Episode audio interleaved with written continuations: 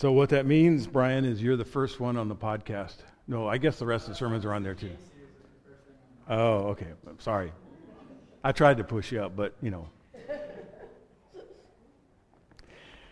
If you weren't here last week, you missed a great message from Brian, and you can check and uh, podcast, website, or talk to talk to Brian, and he'll tell you the sermon.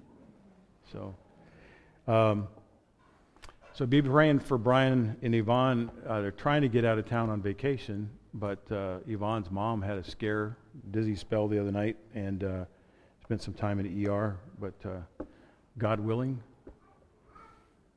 and heaven require uh, participating, they're leaving tomorrow, right? Yep. So, and uh, pray for Theo. Theo's flying back from China on Saturday.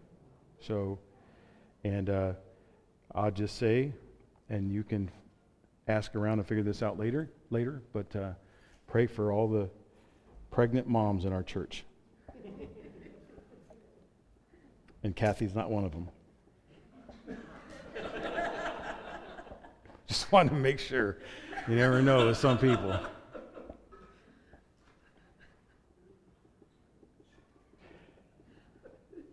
I'm just checking to see if Anna's going to give me a look. All right, so I want you to uh, help me to get started here uh, with anything that represents. Uh, well, help me help me finish these these sayings. We have a lot of little sayings that we all have heard over the years that we we might repeat at different times. So uh, you can help me complete these. A dog is a man's what? All right. A picture is worth a rising tide raises all the boats. Didn't know that one, huh? Uh, I think you know this one. A rolling stone gathers no moss. Uh, actions, no moss. That's a Taco Bell commercial, isn't it? Different moss.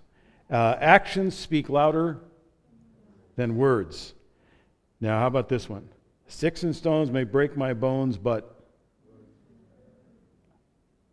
Words will never hurt me. So I think we all realize that obviously that's not true.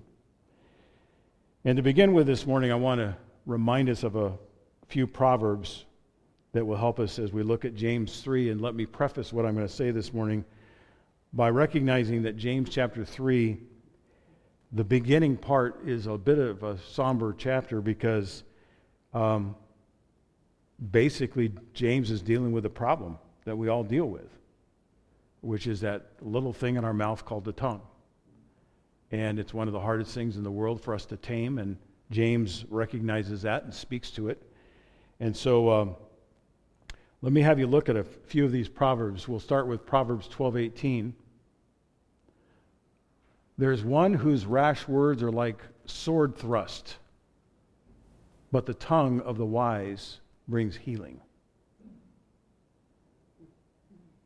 Proverbs 18:21 Death and life are in the power of the tongue, and those who love it will eat its fruits.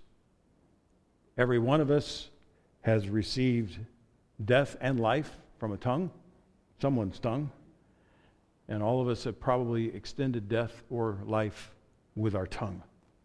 Proverbs chapter 12 verse 14 from the fruit of their lips, from the fruit of his mouth, a man is satisfied with good, and the work of a man's hand comes back to him. Proverbs chapter 15, verse 4 A gentle tongue is a tree of life, but perverseness in a tongue breaks the spirit. Proverbs chapter 16, verse 24 Gracious words are like honeycomb sweetness to the soul, and health to the body. The psalmist prayed, David prayed these words Set a guard, O Lord, over my mouth. Keep watch over the door of my lips. Probably a prayer that I, at least for myself, I'll start with myself. That's probably a prayer I need to pray every day and probably more often than once a day. Set a guard over my mouth and keep a watch over the door of my lips. I have a question for you. What controlled Jesus' speech? What was his standard for the use of his tongue?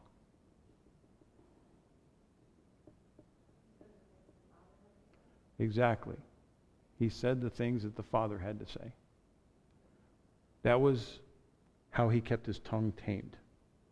So, if we're going to follow the lead of Jesus and follow his model, then the words that we share, the tone, the reflection of what comes out of our mouth, should be represented by what the Father is saying, represented what the nature of heaven's speech sounds like. I mean, if you think about it, will there be criticism in heaven? Will there be bitterness in speech in heaven? Will there be sarcasm? Some of you are going, darn, there's not going to be sarcasm in heaven. All of those things will be gone. And so if, it's, if we're praying what's true on, is your will be done on earth as it is in heaven, then we're praying that same prayer for our speech and for the use of our tongue. And so to reflect the Father of blessing and the Father's blessing, it's reflected by the ability we display in controlling our tongue. And so, to the extent that we uh, speak bitterness with our tongue, we are not speaking the blessing or representing our Father when we speak. So, if you look in your Bibles or look at the screen, James chapter 3, verses 1 through 12, and then also verse 14, which moves into the other section of this chapter, but it's a very important part of the chapter. Not many of you should become teachers, my brothers, for you know that we who teach will be judged with greater strictness. For we all stumble in many ways. And one translation has in parentheses, especially with our words. We all stumble in many ways, but especially with our words. And if anyone does not stumble in what he says, he is perfect, uh, uh, perfect, a perfect man or a mature man or woman, able also to bridle his whole body. So the question for us as we look at this passage is, the, is this question Do we stumble, do any of us stumble in what we say? How many of you have ever stumbled in what you said? A couple of you didn't raise your hand. Let's try that again. Because you just stumbled if you didn't raise your hand. No. We've all stumbled in what we've said at different times. And so we still have room to grow. All of us have room to mature because the word perfect means to mature, to, to grow in our understanding of how to use this tongue of ours, how to use our speech in a way that brings, as Paul says in Ephesians chapter 4, that brings edification to the hearer. Verse 3 goes on and says, If we put bits into the mouths of horses so that they obey us, we guide their whole bodies as well. Look at the ships also. Though they are so large and are driven by strong winds, they are guided by a very small rudder wherever the will of the pilot directs. So also the tongue is a small member, yet it boasts of great things. How great a forest is set ablaze by such a small fire. And the tongue is a fire, a world of unrighteousness. Just think about that for just a moment. You've got unrighteousness in your mouth. You thought it was just halitosis and bad breath, but you have unrighteousness in your mouth. The tongue is, is set among our members, staining the whole body, setting on fire the course, entire course of life, and set on fire by hell. Another translation adds this phrase it's the sum total of all wickedness. I mean, just reading this passage makes you just want, I'm done. I have nothing else to say. I mean, it makes you almost afraid to speak. Because what in the world is coming out of my mouth? Is it representing heaven or is it representing hell? James goes on, verse 7 For every kind of beast and bird, of reptile and sea creature can be tamed and has been tamed by mankind, but no human being can tame the tongue. It's a restless evil full of deadly poison. Verse 9 With it we bless our Lord and Father, and with it we curse people who are made in the likeness of God. From the same mouth come blessing and cursing. My brothers and sisters, these things ought not to be so. Does a spring pour forth from the same opening both fresh and salt water? Can a fig tree, my brothers, bear olives, or a grapevine produce figs? Neither can a salt pond yield fresh water. But if you have bitter jealousy, and this goes into verse 14, if you have bitter jealousy and selfish ambition, in capital letters, I would say, in your hearts, do not boast and be false to the truth. One of the things that we're going to see and we need to understand is that the way we use our tongue is a reflection of what's going on in our heart. It's a heart issue. That's where we control the poison and the evil that comes out of our mouth. Is we pay attention to what's happening in our heart. So in these first verses, James in the first verses when he's talking about warning about not wanting to be teachers because they're under stricter judgment, he's basically saying we want consistency. In other words, if you say something, then match up with your life what you say, because that's the judgment. Do you back up what you say? He's encouraging us to be blessing only people, not to be blessing and cursing people, where we're allowing the possibility of both with excuses like, well, I can't help it. You know, I mean, it just comes out. It's just the way I am. It's a high standard because it's rooted in the standard of the gospel. And I just want you to be reminded as we look at these verses of the little things that James uses, the pictures he uses to show how, how little it takes to really control the tongue. He uses the example of a bit in the mouth of, mouth of a horse to help control a horse in which direction it goes. He uses the rudder, the rudder on a ship, to control the direction that an ocean liner goes in different ways. He talks about fire. Do we recognize the destructive force our words can have? You know, last year in California, well, California has fires all the time, but last year in Redding, California, they had a major fire called the Carr Fire and uh, destroyed 175,000 acres. And I was reading the other day, well, well, let me put it this way. For several weeks, friends of ours that were there during that fire, I would see a Facebook post, and there'd be a photo of a little plume of smoke. And the question in the Facebook post was Has anybody heard what's going on over there on 3rd Street? Because every time there was a plume of smoke, there was fear that a fire was going to explode. And so the tongue is like that. We should recognize how much, how much fire can spread by the use of our tongue. Animals can tame, um, uh, he talks about animals ta- uh, being tamed. And the question is can we tame our speech and our impulsive thoughts? It's like a poison. Can we keep from poisoning ourselves and others by the use of our tongue? And he uses the picture of a spring. Is our speech a spring that's good or foul? It's like a fig tree. Is our speech bearing good fruit or is it mixed with bad? Our tongue, does it, does it ref, reflect speech that reflects Christian maturity? Do we sound like we're grown up, grown up Christians?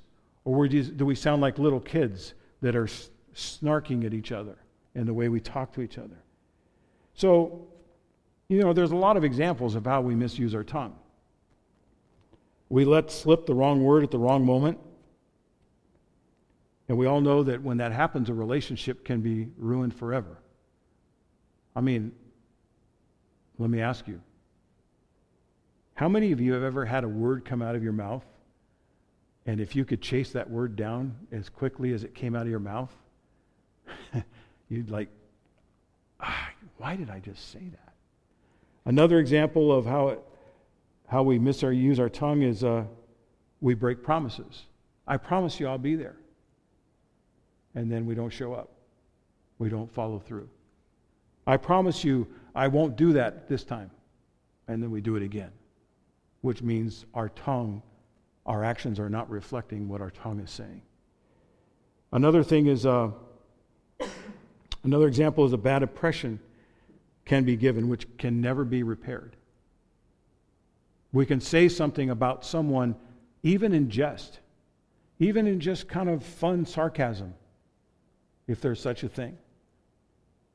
And we can destroy the reputation of someone forever. It's kind of somber when you think about it. Like I said, it makes it interesting to think about what our bagel time will be like today. Everybody's walking around just eating. How you doing? Mm, mm. Because we're afraid to say anything. But the point is not to be afraid of saying anything, but paying attention to what changes things for us. We have excuses for speaking our mind. Like somebody had to tell him off. Or it was good for me to get it off my chest. Or I sure gave her a piece of my mind. Or maybe what I said will do him some good. And uh, ultimately, you know why I said it? I felt better for saying it. There's a character in the allegory Pilgrim's Progress by John Bunyan named Talkative. And the description of Talkative was Talkative was a saint abroad and a devil at home. Isn't it interesting how sometimes we can be really holy and righteous with our tongue when we're at church? And then you get in the car. I think about how many times this happened. And uh, I'm glad my kids aren't little anymore. Because as soon as I'd get in a car, you know, this kind of message, I get in the car and they do something foolish, and then my tongue would say something foolish to match their foolishness. The tongue can be inspired by hell. He says in verse 6 it can set on fire the course of life, the entire course of life, and set on fire. It's set on, by, on fire by hell. It's the sum total of all wickedness. And then in verses 9 through 12, as we read, he talks about the question Does a spring pour forth from the same opening both fresh and salt water? Here's what can happen also if we misuse our tongue we can have an atmosphere that is sweet. The words just make us melt and just, oh, that such an encouraging word that I received. And all it takes is one, one word one phrase to completely change the atmosphere. Let me have uh, Stephanie put up some photos. We've mentioned before that we had the uh, opportunity to live in the Sierra in Sierra City in the Sierra Nevadas. We lived there for a couple of years. I mean, look at that. Isn't that gorgeous? I mean, it's just breathtaking. And we lived in this beautiful house, 4,000 feet. And whenever we would get a lot of rain, the uh, septic system was at the back of the property. And there was a beautiful little stream that flowed at the back of the property. Except, and it was beautiful, and it, the smell of mountain air was fresh as could be, but when it rained too much, guess what it smelled like? The smell of rotten eggs. And it doesn't matter how beautiful it looks, I'm telling you, when you're looking out at this lake and all you can smell is the smell of sulfur, it doesn't look quite as beautiful. And so we can be saying beautiful things, but if we've destroyed the atmosphere with our tongue, it destroys the atmosphere of heaven that existed right before something spewed out of our mouth. Luke chapter 6, if we could put that up there. Luke chapter 6, verses 43 to 45. Jesus said, For no good tree bears bad fruit, no. Uh, I wrote something down wrong here. No, nor again does a bad tree bear good fruit. For each tree is known by its own fruit. For figs are not gathered from thorn bushes, nor are grapes picked from a bramble bush. The good person out of the good treasure of his heart produces good, and the evil person out of his evil treasure produces evil. For out of the abundance of the heart, his mouth speaks. I think that's why James says in verse 14, But if you have bitter jealousy and selfish ambition in your hearts, do not boast and be false to the truth. He was reflecting what his brother Jesus had said before. And that is, for out of the abundance of the heart his mouth speaks. It's the heart that produces good. And so if you find yourself destroying the atmosphere with your tongue, where you need to check is your heart. You need to find out what's going on, what got sideways in your heart towards that other person, or towards that group of people or whatever it is that your tongue is speaking to that is spreading evil and poison and reproducing the atmosphere of hell and re- instead of reproducing the atmosphere of heaven. A critical heart produces a critical tongue. From John Piper. A selfish heart produces a judgmental tongue. A bitter heart produces an acerbic tongue. An ungrateful heart produces a grumbling tongue. A loving heart produces a gracious tongue. A faithful heart produces a truthful tongue. A peaceful heart produces a reconciling tongue. A trusting heart produces an encouraging tongue.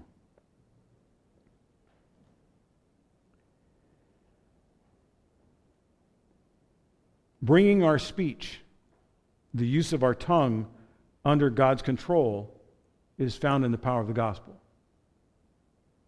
We're going to celebrate communion in a few minutes, but I want you to think about the fact that what Jesus did in his surrender and his sacrifice, the use of his tongue was always predicated by what the Father was saying. So I want to give you some practical things that we can use to tame our tongue. And then I want to move us into celebrating communion together. First of all, count your blessings. Maybe some of you, if you've had a tongue problem lately, you need to fast negativity. Take a week and ask the Holy Spirit, ask your husband, ask your wife, ask your kids. Every time, in fact, I remember we lived in sort of a very fundamental conservative Christian household. And my dad, one time, he said, um, I never heard my dad curse, by the way. So that's what makes this story funnier. He said that, you guys, whenever I slip and say heck, I'm going to give you a nickel. So, man, we were always listening. You know, he'd say, Well, that was a heck of a game. Dad, that's a nickel. And, you know, we always were trying to catch him in saying, heck. Well, maybe that's as bad as it is for you, or worse. But maybe we need to use that with one another. Maybe we need to ask a brother or sister, a friend in our church family or whatever, and say, hey, I've realized there's something wrong with my heart because what's coming out of my mouth does not reflect the heart of the Father and I want to fast that negativity because it's affecting the atmosphere. It's affecting the atmosphere of my home, of my relationships with my friends, and it's even affecting me. Another thing is get in touch with the love of God. Pay attention to the Spirit's nudges when you've misused your tongue. Or write, our, write down thoughts in a letter instead of just lashing out. Maybe you have something you need to say. But write it down, write it in a journal first, and pray over the thoughts before you deliver them verbally. And slow down and be slow to speak, as James says earlier in his book. Wait before responding to a comment, criticism, or a piece of gossip. Just say, hold on a minute, tongue, just stop. Um, here's another practical piece of advice make po- five positive comments to every negative one that we make about someone else you realize that's basically the statistic. I happen to think it's higher than that. I think that every negative comment you hear from someone else, it takes about seven to eight positive comments to dilute the effect of that negative comment. And the last thing is treat everything we say as a gift to another person. We should ask this question Are my words a gift that I truly want to leave in their hands? And the other question is is it a gift I'd want to give to myself? So, as we talked about, the thing that controlled Jesus' tongue was he was always seeking to say what the Father was saying. And in the next section, James 3, Jesus, uh, James references the wisdom from heaven. And let me just read what he says about wisdom that's from heaven in verse 17. But the wisdom from heaven is first pure then peaceable, gentle, open to reason, full of mercy and good fruits, impartial and sincere. And verse 18 says, And a harvest of righteousness is sown in peace by those who make peace.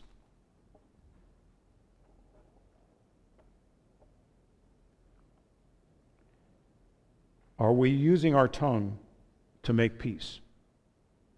Or is our tongue responsible for stirring up the atmosphere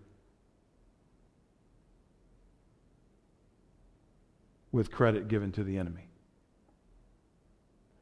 Jesus is credited for saying, or at least the Gospels record, seven statements that he made while he was hanging on the cross. We talk about those being the seven last words of Jesus. And remember, there were lots of things being said about Jesus and to Jesus as he hung on the cross. They were mocking him, they were spitting at him, they were cursing him, they were saying things about him that were not true about our Lord and Savior. They were putting him down as far as they could put him down, along with crucifying him on the cross. But I want to remind you and see if you can remember.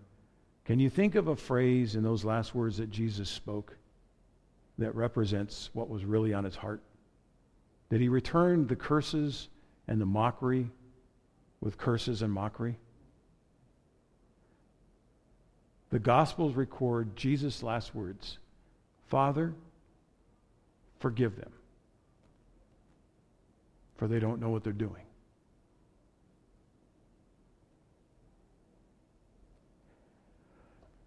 Every unkind word I've spoken to my kids, to my wife, to a friend,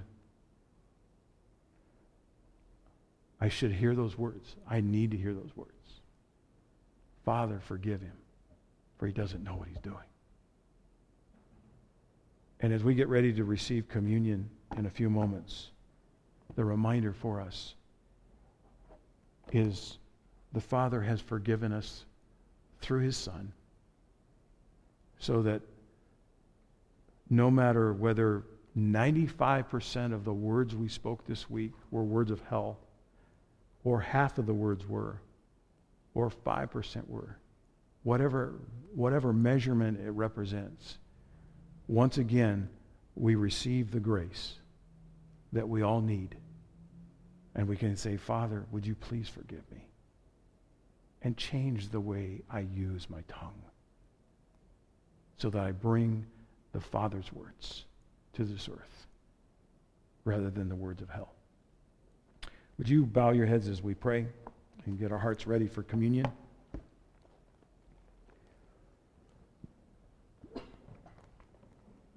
Lord, in some ways, I feel like this is a kind of a heavy word, but I think the reality is it's heavy because it's so practical. Because we all have a problem with the use of our tongue. None of us have been successful, completely successful, in using our tongue the way that you designed and the way that we desire. So we pray this morning that we, as we receive the means of grace through communion, we pray that you would help us to be mindful once again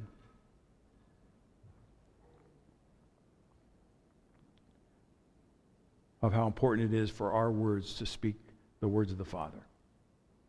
So we can bring blessing instead of a curse. We ask in your name. Amen.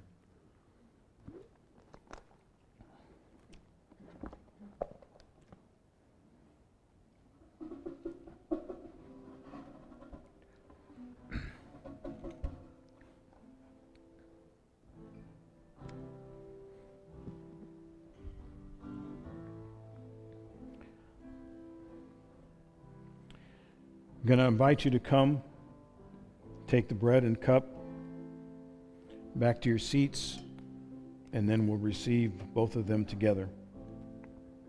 So if Jay and Kathy will come.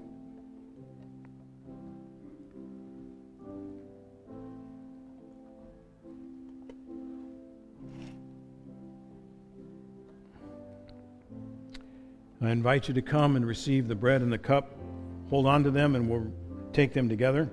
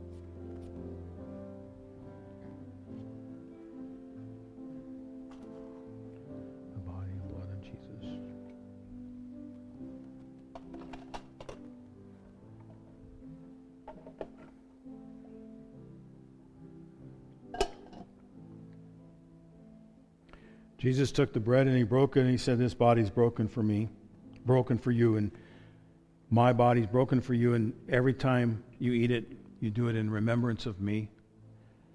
So I invite you to take that little cracker that you have, that piece of bread. It's broken. So as we receive it, Father, we pray that every place that we have broken covenant because of our words, we pray, Lord, you would bring healing and wholeness and change the tone of our speech, change the use of our tongue, so that we might represent heaven on earth to the people that we come in contact with. We ask in your name. Amen. Let's receive the bread.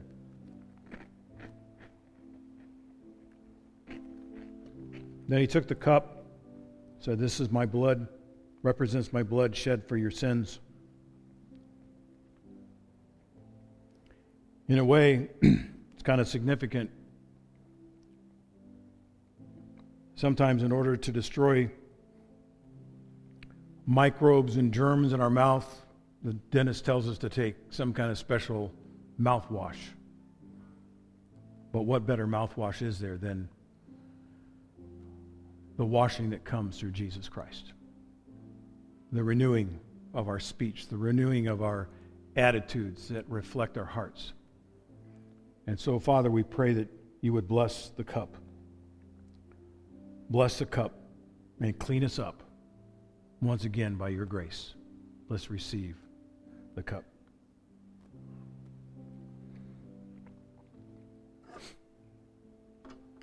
Can we stand together as we worship one more song before we leave?